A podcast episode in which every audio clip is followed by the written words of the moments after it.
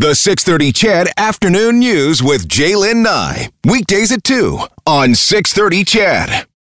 We should all be very concerned about the recent rise in active COVID 19 cases and hospitalizations in Alberta. We all have a role to play in reducing the rise in cases that we are seeing. Countless sacrifices have been made by people, and great care for the vulnerable has been shown. We need everyone's help in limiting the spread of this virus. So let me be blunt.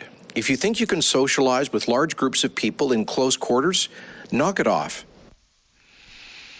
Uh, comments uh, from this week regarding the increased numbers of COVID 19 cases in the province of Alberta. And today, this afternoon, right now, as a matter of fact, the big question is will masks be made mandatory in public and some private indoor spaces? Well, an emergency meeting is underway at City Hall to discuss just that. It comes as the number of COVID cases in the province continue to creep up. Good afternoon. My name's Jaylen Nye. Welcome to 6:30 CHED Afternoons, and this is what we are Jumping on to first this afternoon. In the past week, we have seen more than 640 new cases reported, and while a bump in numbers was expected, there is concern, especially with back to school just weeks away. Mayor Don Iveson says he called for the meeting because he has heard that many Edmontonians, including himself, would like to see more mask usage. He says while they have deferred to the province for a coordinated approach, comments from Premier Kenney made yesterday clearly download the decision onto cities. We think these decisions are better taken locally. This is a huge and diverse province. The challenges that uh, a very dense city might might face on crowded buses is couldn't be more different than a remote rural municipality um, where there are no active cases. On Tuesday, Calgary City Council approved making masks mandatory in indoor public spaces and in public vehicles. The new bylaw comes into effect on August 1st. Dr. Joe Vipond is an emergency doctor and clinical associate professor at the University of Calgary. He's also part of the group masksforcanada.org. Dr. Vipond, welcome to the show. Thanks for having me on and your interest. All right, now let's start uh, first off. Let's talk about the uptick in numbers. Um, when you're seeing what's happened over the past week or two, what's going through your mind? What are you seeing? I'm seeing I, am seeing more cases in the emerge for sure that are suspicious, and that hasn't really been the case since I would say late May.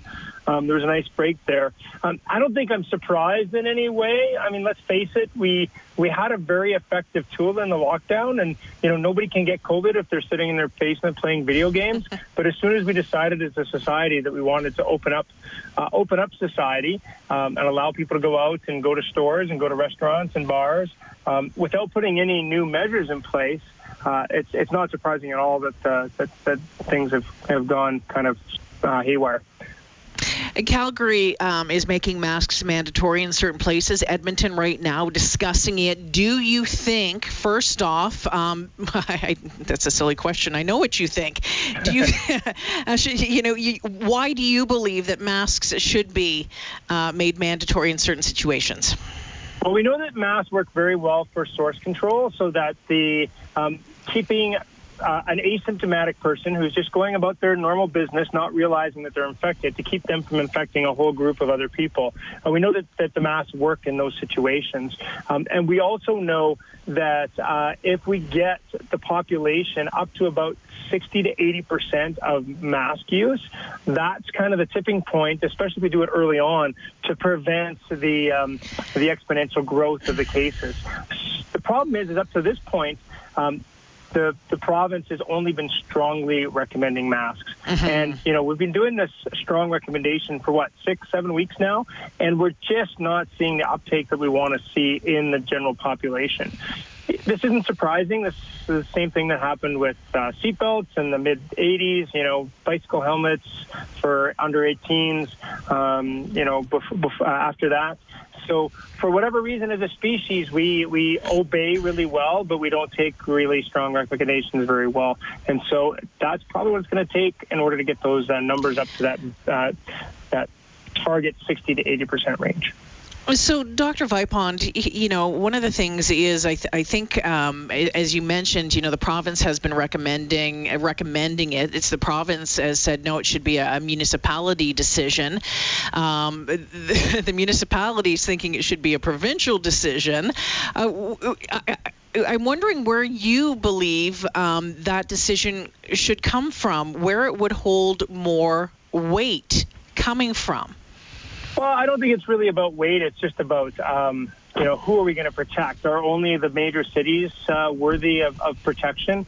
You know, the, my my favorite leader on this has been the uh, the town of, of uh, Fort McKay up in the very far northeast corner of the province. They had one case. They had one positive case and they put mandatory masking rules in about two weeks ago.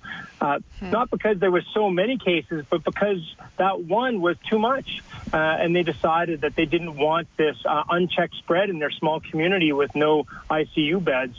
Um, I would think that other municipalities would feel the same way. Up to A city like Banff, you know, that's so reliant on tourism. Do they really want um, unchecked COVID to be spreading through their town. One case mm-hmm. is too many for a town like Banff. You know, really any town would probably have that same opinion. So, in my view, it'd be it'd be wonderful if the province stepped up and and led where they're supposed to be leading. Well, it's interesting you talk about that spread. You, you look uh, just uh, over to BC, what happened uh, around Canada Day, a couple of parties in Okanagan and in the Kelowna area.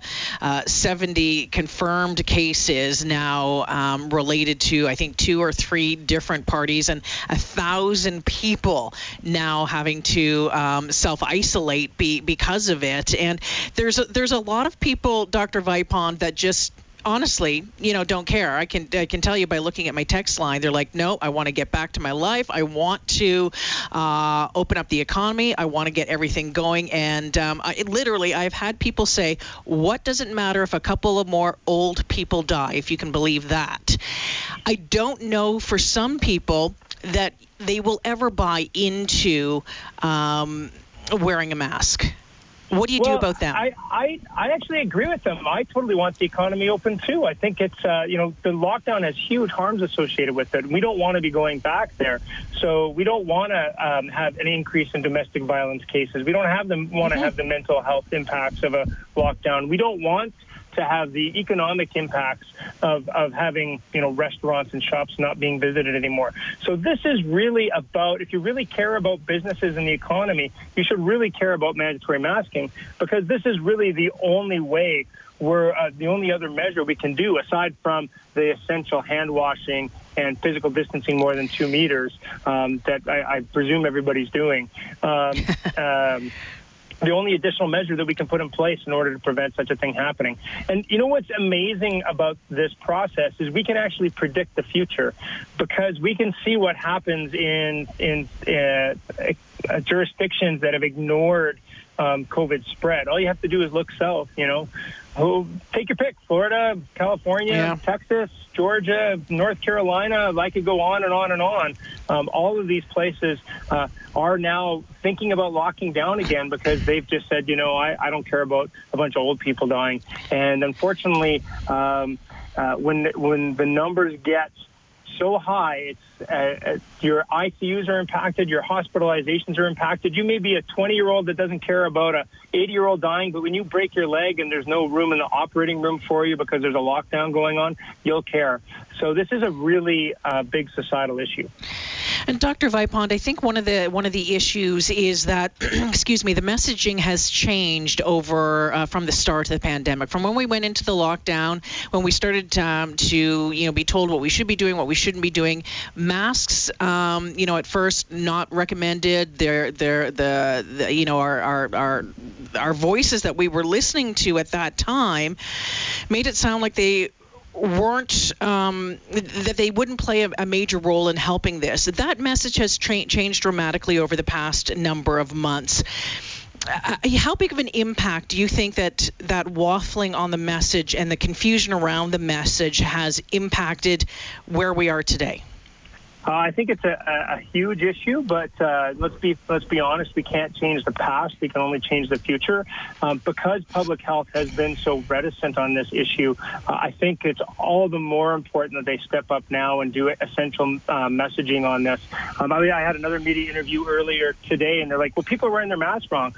I'm like, "Well, you know what? Let's let's teach them how to wear masks. You know, nobody in Canada uh, has been taught how to wear a mask. Now is the time for public health officials to be out there really promoting this. We should have signs in every store and on the bathrooms when you're when men are urinating in their urinals. They should be staring at a, a sign of how to how to wear a mask. It should be on the inside of every woman's uh, bathroom stall. Like we should be plastering society with really good education on this, and that's how you change the way people act. And Dr. Vipond just had a text that came in from one of my listeners. Ellis says, Can you ask the doctor um, how he thinks cities could handle anti maskers who choose to ignore any potential mask bylaws that are put in place? Yeah, I'm not a big fan of big fines or jail time or, or heavy handed enforcement. I think um, the thing I want to avoid most of all is is fistfights over masks, or, or even worse, as we've seen in other jurisdictions.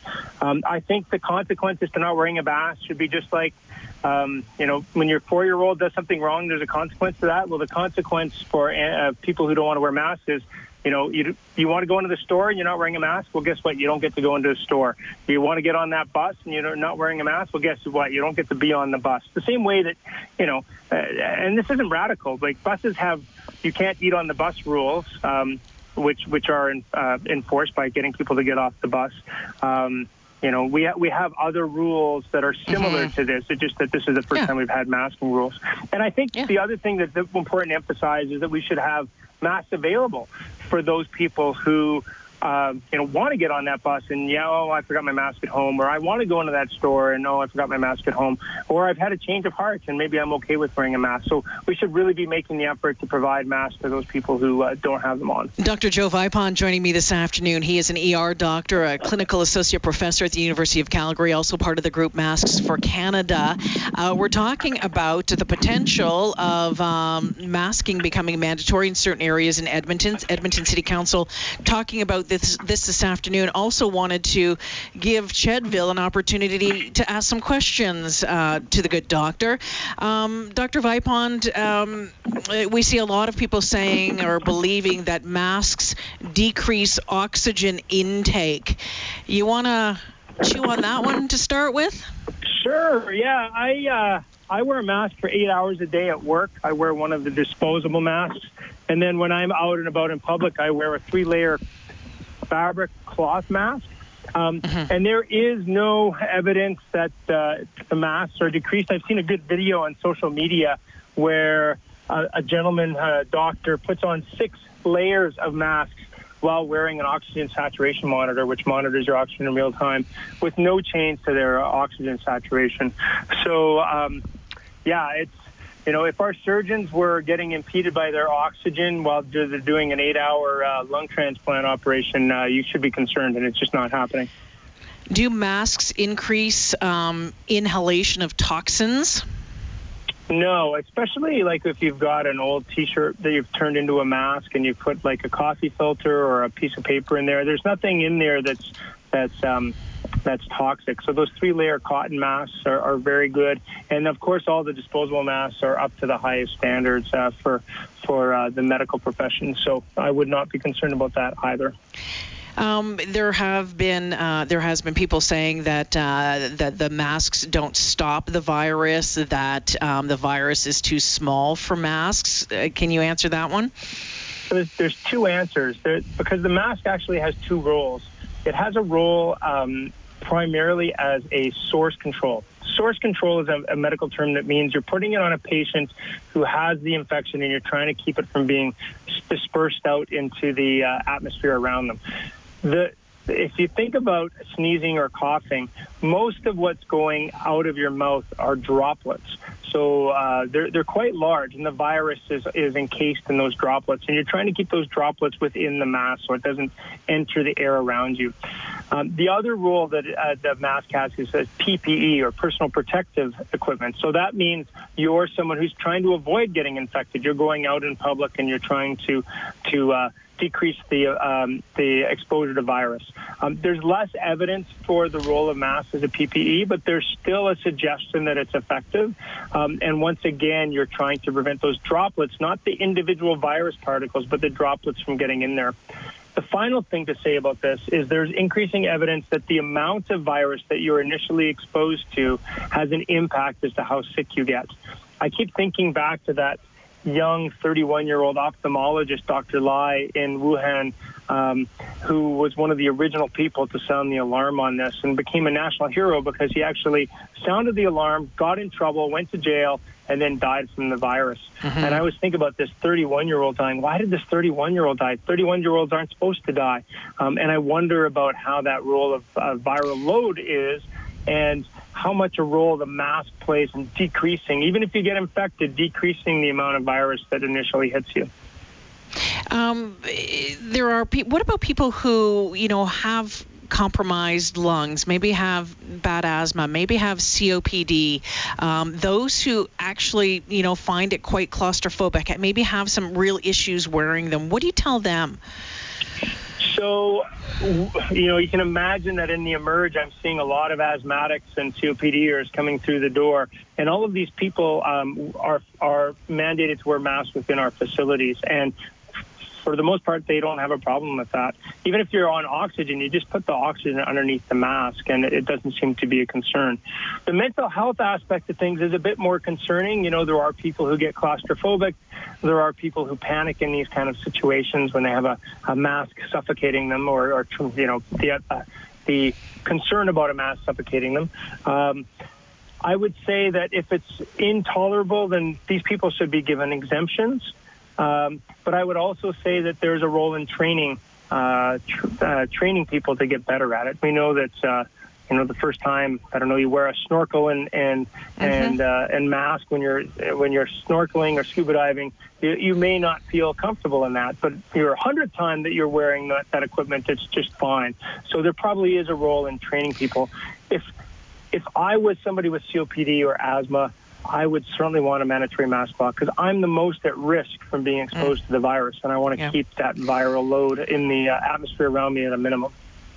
Before I let you go, um, this uh, texter says, I work in a nursing home. We get two masks for an eight hour shift. How long is a mask good for? And once it's wet, is it still good for a couple of hours more? And I know there's questions about uh, the, the blue masks that are being handed out, maybe cloth masks, and how long uh, you can wear them for. And for the cloth masks, uh, how often you should wash them. What do you, what do you tell people? I am. Uh, I, I wear both masks. As I said, I wear the surgical masks at work and I wear the um, the cloth masks uh, in around when I'm in public. As far as the surgical masks go, they should be changed when they get wet. Um, you should, you know, be cleaning your hands before putting them on and after taking them off, um, and make sure that when they do get uh, wet, they should be disposed of properly in a garbage can, not on the gutter in the street, in the street which I'm seeing way too much of. Um, as far as the cloth masks go, I just have three masks and I rotate them through. So one day it's being washed, I'm just hand washing them um, yep. and changing the filter inside, whether it's a coffee filter or a, a paper towel uh, in, in, that uh, in that pocket that's in between those those two layers. Um, so I have one that's being washed and, and, one that's drying and one that I'm wearing, and so and uh, rotating through those three. Quickly, uh, we're almost out of time. Do you need to have a filter in there, or is, is a cloth mask with no filter uh, still fine? Uh, you know, the, the recommendation is a three layer mask with a disposable filter in the middle. I think if you had a three layer mask with a tight cotton weave without a filter, I think that would probably be fine as well, as long as you're washing it uh, frequently. But Dr. I wouldn't be Vipond. just going around with a, a, a sim- single layer bandana across your face. Dr. Vipond, I want to thank you for joining me this afternoon. Thanks for your insight and your expertise into this one. Um, it's been a pleasure talking with you. Well, it's an important topic, so appreciate you giving me the chance to talk about it. You betcha. Masksforcanada.org. Dr. Joe Vipond joining me this afternoon, an ER doctor and a clinical uh, associate professor at the University of Calgary. Again, uh, the city talking about uh, the possibility of making masks mandatory in certain places. We'll have all the details on that when a decision is or is not made.